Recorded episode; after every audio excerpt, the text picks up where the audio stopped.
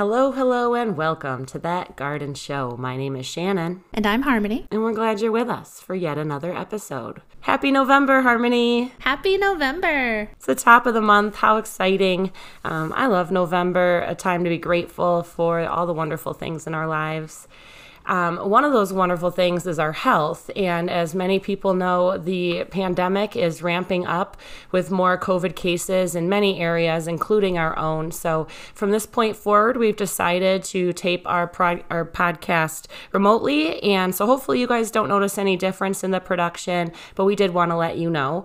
Um, and please make sure you're wearing a mask when you go out into town and you're socially distancing to the best of your ability. And that brings me to today's topic, actually. Um, this is another way that you can continue to try to maintain your health here with herbs. Uh, so, we are going to do a two part series on herbs, and today is going to be part one. We're going to talk about different herbs and how they're used for their medicinal, savory, or aromatic qualities.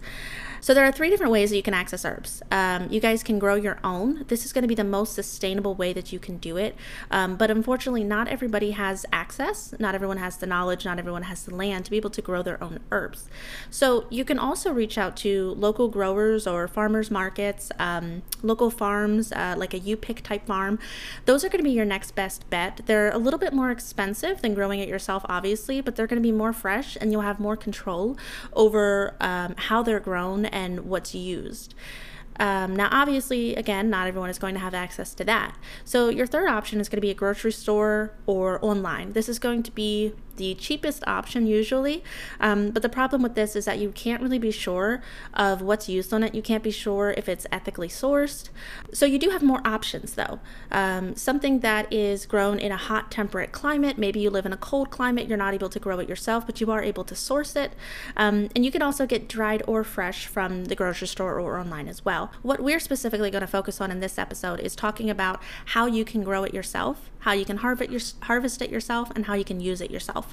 So, Shannon, do you want to go ahead and start with the first herb? Sure. Um, Harmony, one of the most underrated herbs, in my opinion, is parsley.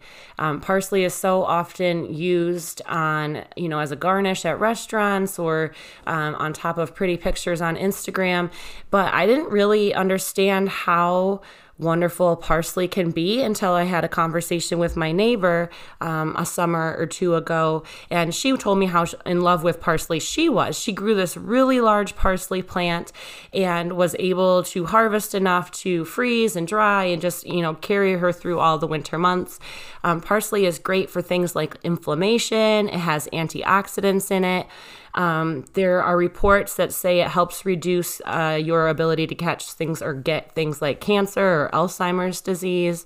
And it also freshens breath and helps with digestion. So it's a very well rounded, awesome herb. For me, parsley is incredibly easy to grow. I um, put a plug start in in springtime and I like to grow my parsley in a container and then I put that container next to my garden bed just to kind of contain it a little bit more than letting it run free. Um, but I had parsley all season long and had to, you know, harvest the full batch just about a week ago um, when the cold weather started coming in. Oh, nice. Have you grown parsley before? I have, yes, yes. I do normally grow that as well. Yeah, good herb. What's one of your favorite herbs, Harmony? Uh, one of my favorites and one of my most commonly used is lavender. Uh, I used to not like lavender so much just because I was so used to the. Um, like the fake smell of lavender and it was so strong and so overpowering but once i started growing it myself i realized it doesn't have to smell like that. It doesn't have to be so strong and overpowering, depending on how you use it. Um, so, lavender is one of the plants that actually thrives on neglect. You don't have to really do too much with it, which is one of the cool things. Um, so, the most common is English lavender, but there's also French, Spanish, Egyptian lavender. Um, there's all kinds of different varieties that can be used, and it can be used in tea with the flowers or the leaves. Uh, it can be used in cooking. Um, I actually have a um, a muffin recipe not a muffin, sorry. I have a cupcake recipe that I use that is a lemon lavender um, cupcake, and it's amazing. So Yum. it's used in uh, jams. You can use it in, again, the leaves for the teas. You can mix it with rosemary for meats.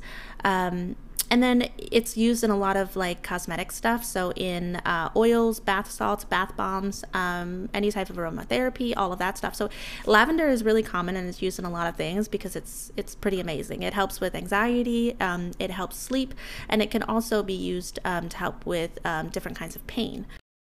I really like the way a lavender plant looks. Um, how, you know, it kind of has that bushy feel to it. And in the peak of the season, those purple flowers pop so much off those plants. They're beautiful. All right, Shannon, what is the next herb? Um, Harmony basil is another great herb to grow in the garden. I was really late to the growing herb game, but since I've started growing basil last year, I will grow it every year. I have a garden moving forward. Um, it can help with things like diabetes, it slows the release of the sugar in the blood. It's also another antioxidant and antibacterial um, herb. And the thing I love a lot about it too is you can grow it near your potato or not your potatoes. The thing I love about it too is you can grow it near your tomatoes and it actually sweetens up the tomato flavor a bit more. Um, I did a test because I just kind of didn't believe that that was the case.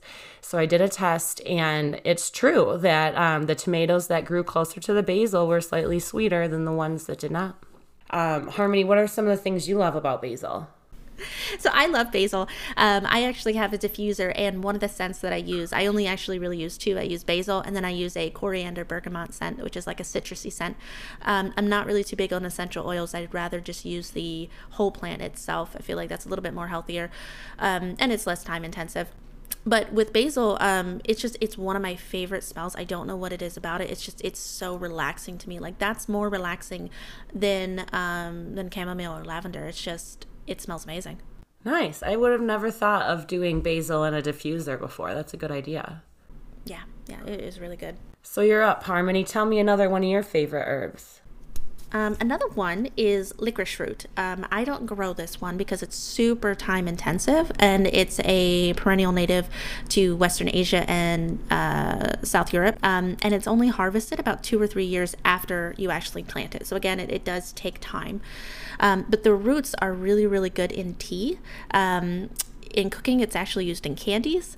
And then in cosmetics, this is my favorite use for it actually, is um, it's really good for your face for hyperpigmentation, puffiness, rashes, swelling. Um, you know, it's got antioxidants. The way that I was exposed to licorice root was actually a face cream that I was using, and it has licorice root in it, and it smells like dirt. Um, the face cream itself smells like dirt, but it is weird. I liked it, and I was googling, you know, what all was in it and what, and I realized licorice root is the biggest ingredient in it because it's so good for your skin and it really is it's just it's amazing for your skin you know the tea i'm drinking right now has licorice root in it got some good information yeah, and like it's also in, so in teas. The thing about it in teas is it's an expectorant. So if you are sick, if you've got a cough, anything like that, it will it will help. Yes, that's that's exactly what this tea is. It's meant for helping in the cold and flu season. Very cool. Um, the next herb I wanted to talk about is thyme. Um, one of my favorite herbs, especially in the fall and winter dishes. Um, we don't eat uh, meat, or I don't eat meat, but uh, it is nice to add to soups or stews or um, the veggie pot pie, different things like that. Um, and thyme, like so many other herbs, also can help with inflammation. It's actually helps with your airway inflammation. So going back to the cold and flu season, thyme is another great one um, that can help with that. And it is one of those herbs that for me is so easy to grow. Um, it just keeps coming back. I can run out to the garden and get a sprig or two and very quickly add them fresh to dishes. And there's really nothing like fresh thyme. All right, so the last one that we're going to talk about is chamomile. Uh, the most common kinds of chamomile that are grown and used are German and Roman. And chamomile um, grows in drained soil with full sun. It's used in tea, it's used in cooking, cosmetics again. Um, with tea, you use the full flowers. Uh, with cooking, it's actually used, and I've never had it like this, but it's used in ice cream which I think a chamomile based ice cream sounds amazing. Yum. Um, yeah, right. It's just that's it's it's a weird flavor combination that I never would have thought of, but it sounds really good. Um, and then cosmetically, again, um, I'm just I'm really interested in stuff that's good for your skin, guys, because you only have one face, so please take care of it. So, chamomile is good for hyperpigmentation, puffiness, puffiness, rashes, swelling. Um, it has antioxidants in it as well, and it's anti inflammatory as well. Fun fact about skin it is the largest organ on your body, which I never thought of skin about as an organ before, but that was wild for me to hear. Um, chamomile looks a lot like daisies, right? Is that the it's the white with the yellow? Uh, it's the yellow center with the white flowers. Mm-hmm.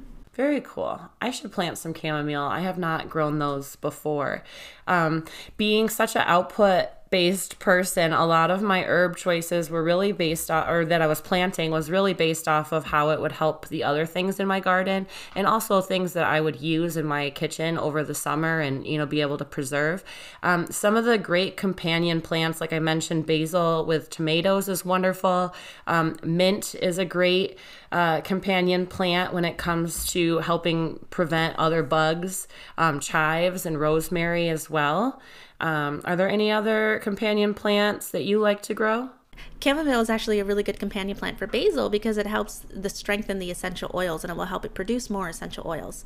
Um, and then it's also really good to grow with cabbages. Um, I had some planted in the center of my cabbage and broccoli beds this summer, mm-hmm. and it did really, really well. The one bed that I had with cabbage that didn't have any chamomile was kind of ravaged, um, but the other beds were left alone. So it works really well because what it does is because the scent is so strong, it overpowers the smell of the cabbages cabbages themselves. So, um, you know, different cabbage loopers and cabbage worms, um, you know, kind of get disoriented and they don't know where it is.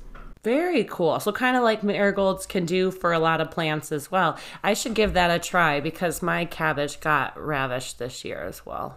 And speaking of marigolds, uh, I plant marigolds in the corner of each of my beds uh, because it is the really what I found the best organic pest control method uh, to keep your plants safe.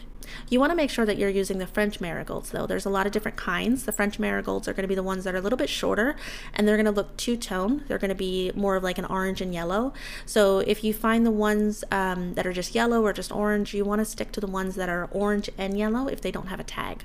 I actually grew some Safari Bolero, I think that's how you say it, marigolds in the corners of my garden this year as well. They're so beautiful, those two toned flowers. Um, personally, I think they look a little bit too carnationy for me, so I had stayed away from them in the past. But um, knowing the benefits of growing marigolds, I went a little too heavy handed on them this year, I would say. Next year, I think I will put mine in grow bags outside of the garden beds just so that I can maximize my garden bed space. Um, with the vegetable plants, and then that way they're like right there, um, but not overpowering because I had a bit of a war between my tomatoes and my um, marigolds this year. Okay, so now that we talked about a couple different kinds of herbs, let's talk about storage.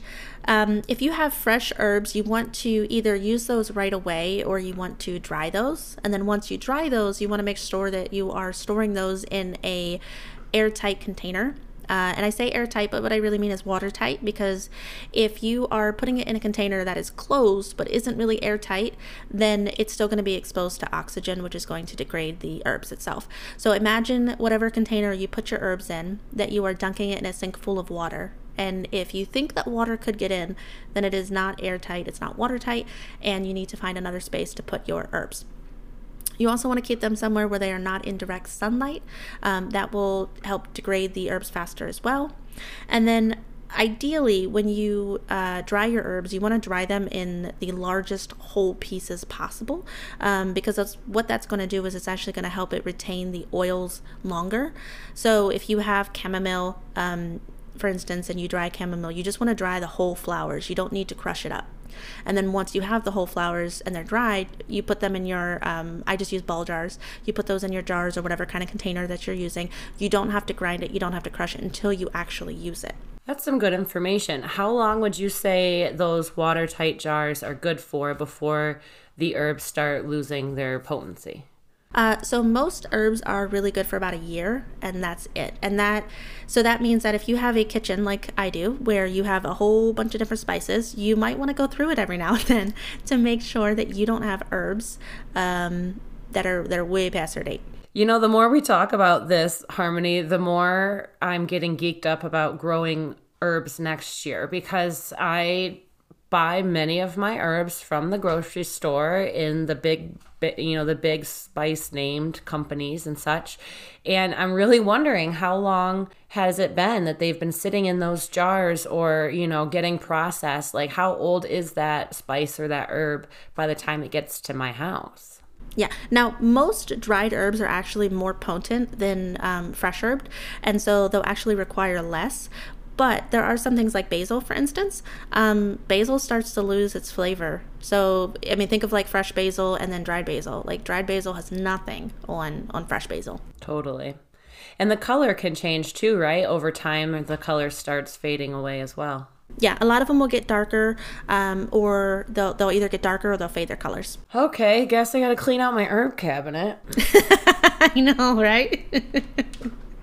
when I think it was uh who was it? I don't remember who, but someone had said something about herbs going bad, and I was like, what? Spices. Yeah, I know herbs can go bad, but spices? And then, you know, my brain, oh, okay, yep, yeah, that is the same thing, harmony. I never really thought of how certain herbs got in my kitchen, right? Like paprika is a, is a big one. It was just this year, I was this many years old when I learned that paprika is literally just a pepper that they dried and then um, broke up. I don't know what I thought paprika was previously, but I just had no understanding. Or like cumin, or, you know, there's just all these different herbs that I never really thought about um, what the actual plant or the, the origin really of that herb is. Yeah. And once you like start looking into it, like you said, like now you're getting geeked up about it because it is it's it's weird that it's exciting, but it's exciting to be able to have that control over your food and where it comes from and why, you know, kind of know the why behind it. Yeah. And other than like cooking um, spices, you know, I really enjoy herbal tea. This is also something I just got into in the last few years. Um, one of my favorite teas, which I'm drinking right now, has cardamom uh, lemongrass, licorice root, ginger, black pepper, and peppercorn in it. And, um, you know, it's not a sweet tea by any means, of course, but I just love the flavor and I love how it makes me feel after I drink it. And it's just a really quality way to, you know, ingest your herbs. Yeah, and I I like to jokingly say that anything can be tea if you're brave enough. Um, but what I mean by that is that you could use mint tea, chamomile tea, um, you know, all kinds of different things. But then there are some things that you do really have to be careful about. Um, I love comfrey. Uh, it is amazing for so many different things. So I should return the uh, horseradish tea I was going to get you for Christmas. I don't know if I would drink that to be honest, because uh, that just sounds awful. But yeah, you want to you want to be mindful of. Don't think, um, don't fall into the trap that because it's natural, it's safe. That is that is not true at all. There are a lot of natural things. Uh, foxglove is natural, but it will kill you. So please make sure that you are looking into what you're using and understanding what it is and where it comes from. And that's that's the other part of the reason why you want to make sure that you're buying from a reputable seller if you are buying this, um, to make sure that you're not buying one thing that's labeled as another because that's a whole different can of worms, but that can be very very dangerous. So true. So let's talk about how some of these herbs can be used in cosmetics. So one of my favorite face masks is um, colloidal oatmeal. It's just it's ground up oatmeal with uh, turmeric and what is it, milk?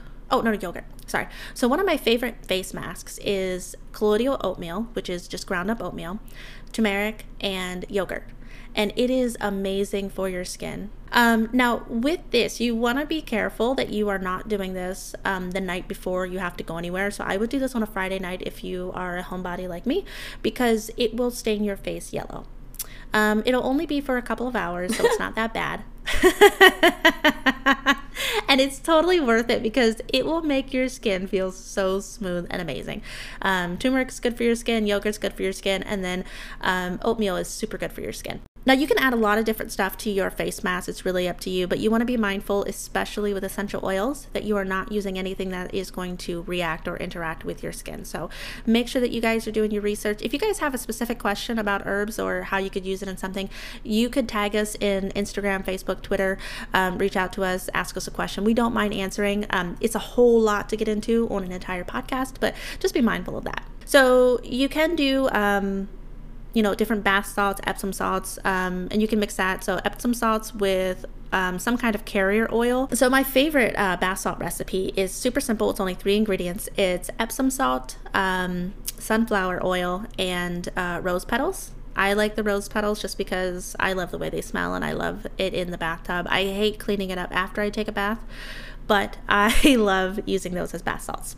Shannon, do you have any kind of like bath salt recipes that you use? You know, I personally do not, but I have a cousin who has made a lot of bath salts that I have loved. Um, I love the flower pieces in the bath. Like you said, it's a pain in the butt to clean up after the fact, but in the moment of the bath, I really love, you know, the flower smell and the flower petals in there. I don't try personally to make them myself. I've tried a lot of other people's products um, that they've made that I knew what ingredients were in them, of course, um, and I've enjoyed that. I'm really excited about some of these new companies that are popping up and you know making products that um, for sale. A lot of small businesses are doing that um, this time of year for the holidays.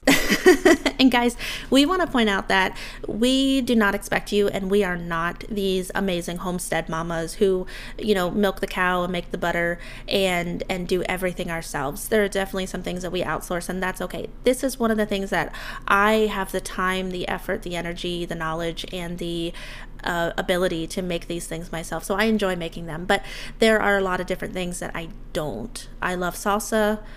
But secret time, guys, I don't make my own salsa. I'd rather just buy it because I don't want to make it. So, and I love making salsa. so everybody's different. So I just want to make sure that anybody listening to this that you do not think that, you know, we are saying that you have to do it all because you don't. Totally. There are enough people telling you to do it yourself.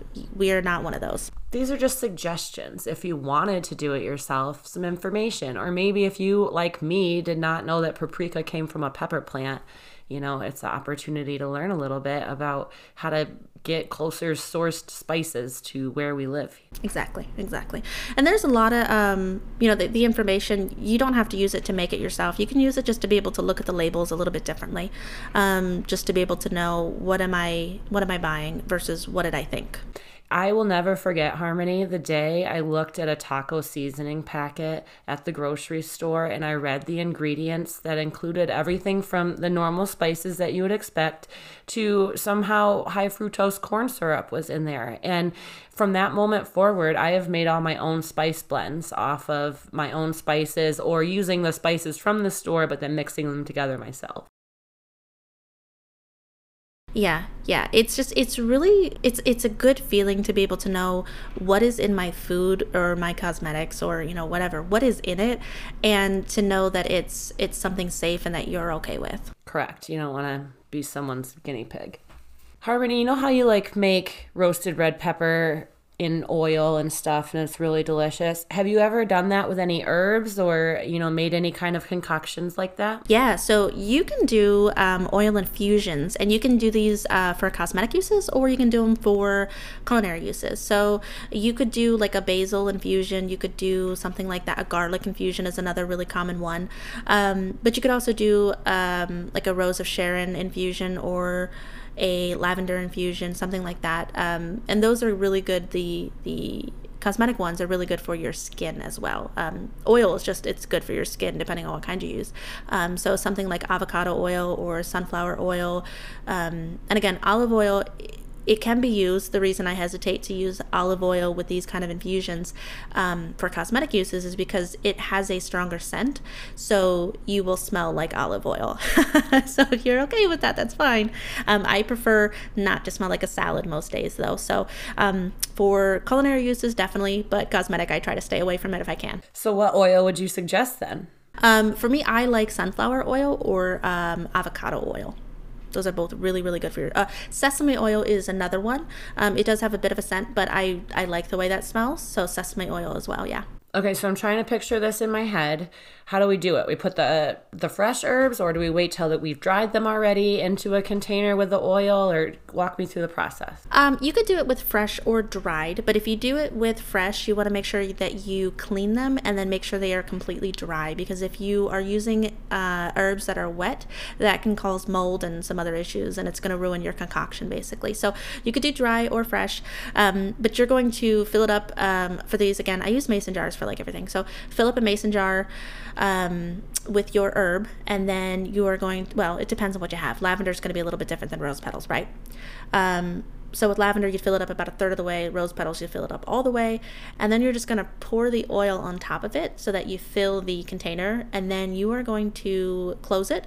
You're going to let it set for about six to eight weeks, and then you strain out the the plant part, the herb part that's left over, and then you use the herb or use the oil. Okay, so when you say you fill it with oil, we're gonna like everything else with like canning and everything, you're gonna cover mm-hmm. the plant product completely with oil, right? You don't want any of that plant product sticking above. Yep, you're gonna cover it completely. Okay. Do you put anything kind of like with those rose petals? Maybe do you put anything to help hold them down and squish them under the oil, or you just you know make sure you got it covered and let them sit? Nope, I just make sure I have them covered and I let them sit. Okay, I might have to give that a try. Well, Harmony, I think that about wraps up our part one piece of the herb conversation. Um, so that means it's time for party time. All right, Shannon. All right, our first question is now that it's starting to. Our first question is now that it's getting colder, what could I plant now? You know, I'm so glad you asked this. I am a huge proponent for growing garlic, and now is the perfect time to plant your garlic. Um, some might be thinking, Shannon, what do you mean? It was two weeks ago that we should have planted garlic. We've already seen our first little snowfall here in Michigan. Um, and that is true, but you can still plant it now. In fact, even um, in the spring, if you really wanted to, it just would affect the size of the bulbs. The important thing about getting garlic in the ground now is to help it kind of start its root process so that in the spring when things warm up, it can start growing the bulbs at that time. Um, so, garlic is my number one thing to plant right now. What's your thing that you would plant right now, Harmony? So, something else to think about getting started in the ground right now are trees. So, whether they're decorative or fruit trees, uh, nut trees, whatever it is, if you're starting like a mini orchard, now is a really, really good time to get those in the ground. Um, you definitely want to do them before the first hard frost so that the roots have time to expand and grow before the ground freezes. But depending on the, the climate of the zone that you're in, now would be a really good time to get those trees in. Nice. Okay, next question comes from Charlie in Michigan, and he wants to know what is the best herb you can grow inside during the winter? Oh, okay. Um, it really depends. It depends on how warm do you keep your house? What's the humidity of your house? How much sun do you have available in your house? Um, so the answer is it depends. And I know that's not a great answer, but it's the best answer um, because it really does. Now, one plant that I will say that you anybody could grow basically is mint because mint is like i said earlier it just it's so hard to kill. So if you've never grown anything inside before and you're looking for something to start with start with mint. Um, the cool thing about mint is that it grows for a pretty long time. It's a perennial and so you can keep harvesting from it and the more that you harvest from it the more that it will grow. So if you if i had to pick one thing i would say mint yeah, and if you can come up with enough uses to use all your mint, please holler at your girl and let me know. well, you can do you can do mint jelly, mint tea. Um, it's good for like hams, maybe. What's it good for? There's a meat it's good for, right? There's got to be something it's good for. I don't sure. know. I, I use it. I you know what? Um, so one thing we didn't talk about was I actually make little sleep satchels for the girls. Really? Um, I used use yeah. I just I take these little organza bags. They're used in like um for like little gift bags. Yeah, the mesh ones. And yeah, yeah, yeah. And we we fill them up with the girls get to pick. They have like we they can put chamomile, they could put uh, mint, lavender, um, you know, basil. They can pick anything they want to, and then they actually sleep with them under their pillow. And once they feel like they don't really smell as strong anymore, all they have to do is kind of like rub it in their fingers, and then it kind of like activates that oil again. And they they love it. It really does help them sleep. Interesting. I would have never thought of that. It's a great idea. So that's another another uh, use for mint. Yep. Okay. Shannon, our next question is what did we do for Halloween? Halloween is an annual celebration around here. My best friend Dana comes over and we sit on the porch and pass out candy. Um, we're one of those high populous neighborhoods where we get a lot of kids that come through, so it's just better to sit out on the porch and pass it out, especially in the middle of a pandemic. And it's an annual day for me where I put the plastic on the windows. Um, anyone with an old house in Michigan knows you can't let those drafty windows stay wide open in the winter time. So got that done too. How about you, Harmony? Uh, real quick though, did you have anybody who stopped by to trick or treat? Yeah, I we did not. Um, we we went through about a half a bag of candy. I ended up um, bringing a table outside and just letting little piles sit. But it was just so cute to see the costumes that did come by. There was an invisible man. The candy just disappeared off the table. It was so crazy. um, there was a whole Jedi family. It was really cute. They even had the music playing in their pockets. Um, there's nothing like a toddler in a costume. Let me tell you. Yeah, it is pretty adorable. It is. Okay, so my kids are 13 and my youngest will actually be uh, 10 next week. So they're, you know, they're too cool for that now. Um, and I told them they weren't allowed to go trick or treating because I'm that mom. So we stayed home, you know, for safety's sake, and we did a pinata. Um, they each had their own pinata. We filled it up with a bunch of candy, and then Grandma came by earlier in the day to drop off some more candy. So they had more candy on top of their own pinata. Uh, a little spoiled, maybe, but you know, you got to do what you got to do, right? So we did a pinata, um, and then we had you know pumpkin pie ice cream, and we just did a scary movie marathon. Sounds like a lot of fun. You know, it is a really weird year for Halloween, so I think everyone kind of did something a little unusual this year. I like that pinata idea. So, the next question we have, Harmony, is about your favorite herbal tea. Now, I already shared mine, which was the cardamom lemongrass situation, but what's your favorite herbal tea? Um, I use it as a nighttime tea, but I think it's just because I have drank so much coffee over the years that I've become, I don't want to say I'm immune to it, but it doesn't really have an effect on me. But it, it does have a little bit of caffeine in it, yes. Okay. Um, moving to, I think, our last question.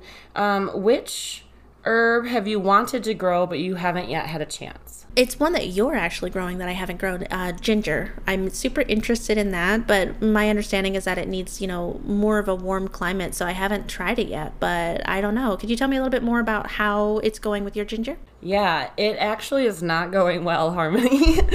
um, I brought the ginger inside. I think I waited a little too late where the nighttime temperatures had already started getting too cold.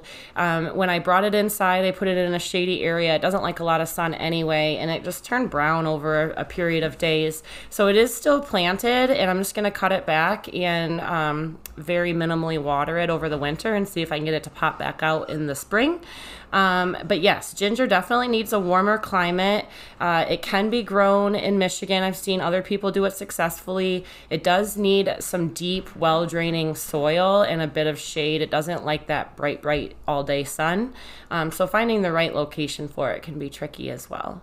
Oh, gotcha. Okay. But fresh ginger, especially the newer um, young ginger, it's just there's nothing mm-hmm. like it. Yeah, yeah, I love. There is a this adobo recipe that I use, and it has ginger and chicken and a bunch of different things, and it is, it is so good. Um, the one herb that I would like to grow, well, there's actually two. There's two herbs I would really like to grow, but I haven't yet. Lavender is one of them. Um, I struggle with finding permanent homes for perennials. So if I'm not ready to put a perennial in its permanent home, I just kind of drag my feet on starting it. So that's my hang up with the lavender. And then lemongrass is the other one, which I believe can get really large.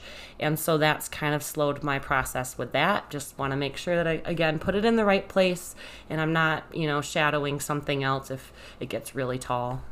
Well, that wraps up our party time for today. I know this was a lot of information about herbs and different ways you can use them. If there's additional herbs you guys would love to hear about, especially in the next episode, make sure you hit us up and let us know. Yeah. Um, and just remember to kind of keep it simple and experiment. You want to try things um, at your own pace and don't grow something because you feel like you have to or because everybody else grows it. Like, if you don't like basil, don't grow basil. Um, grow something that you like and you're actually going to use. All right. Uh, so, guys, be sure to check us out on all major podcast platforms, including Apple Podcasts and Spotify at That Garden Show. Uh, social media, we are That Garden Show on Facebook and Instagram. On Twitter, we are garden underscore that. Be sure to follow, subscribe, and leave us a five star review.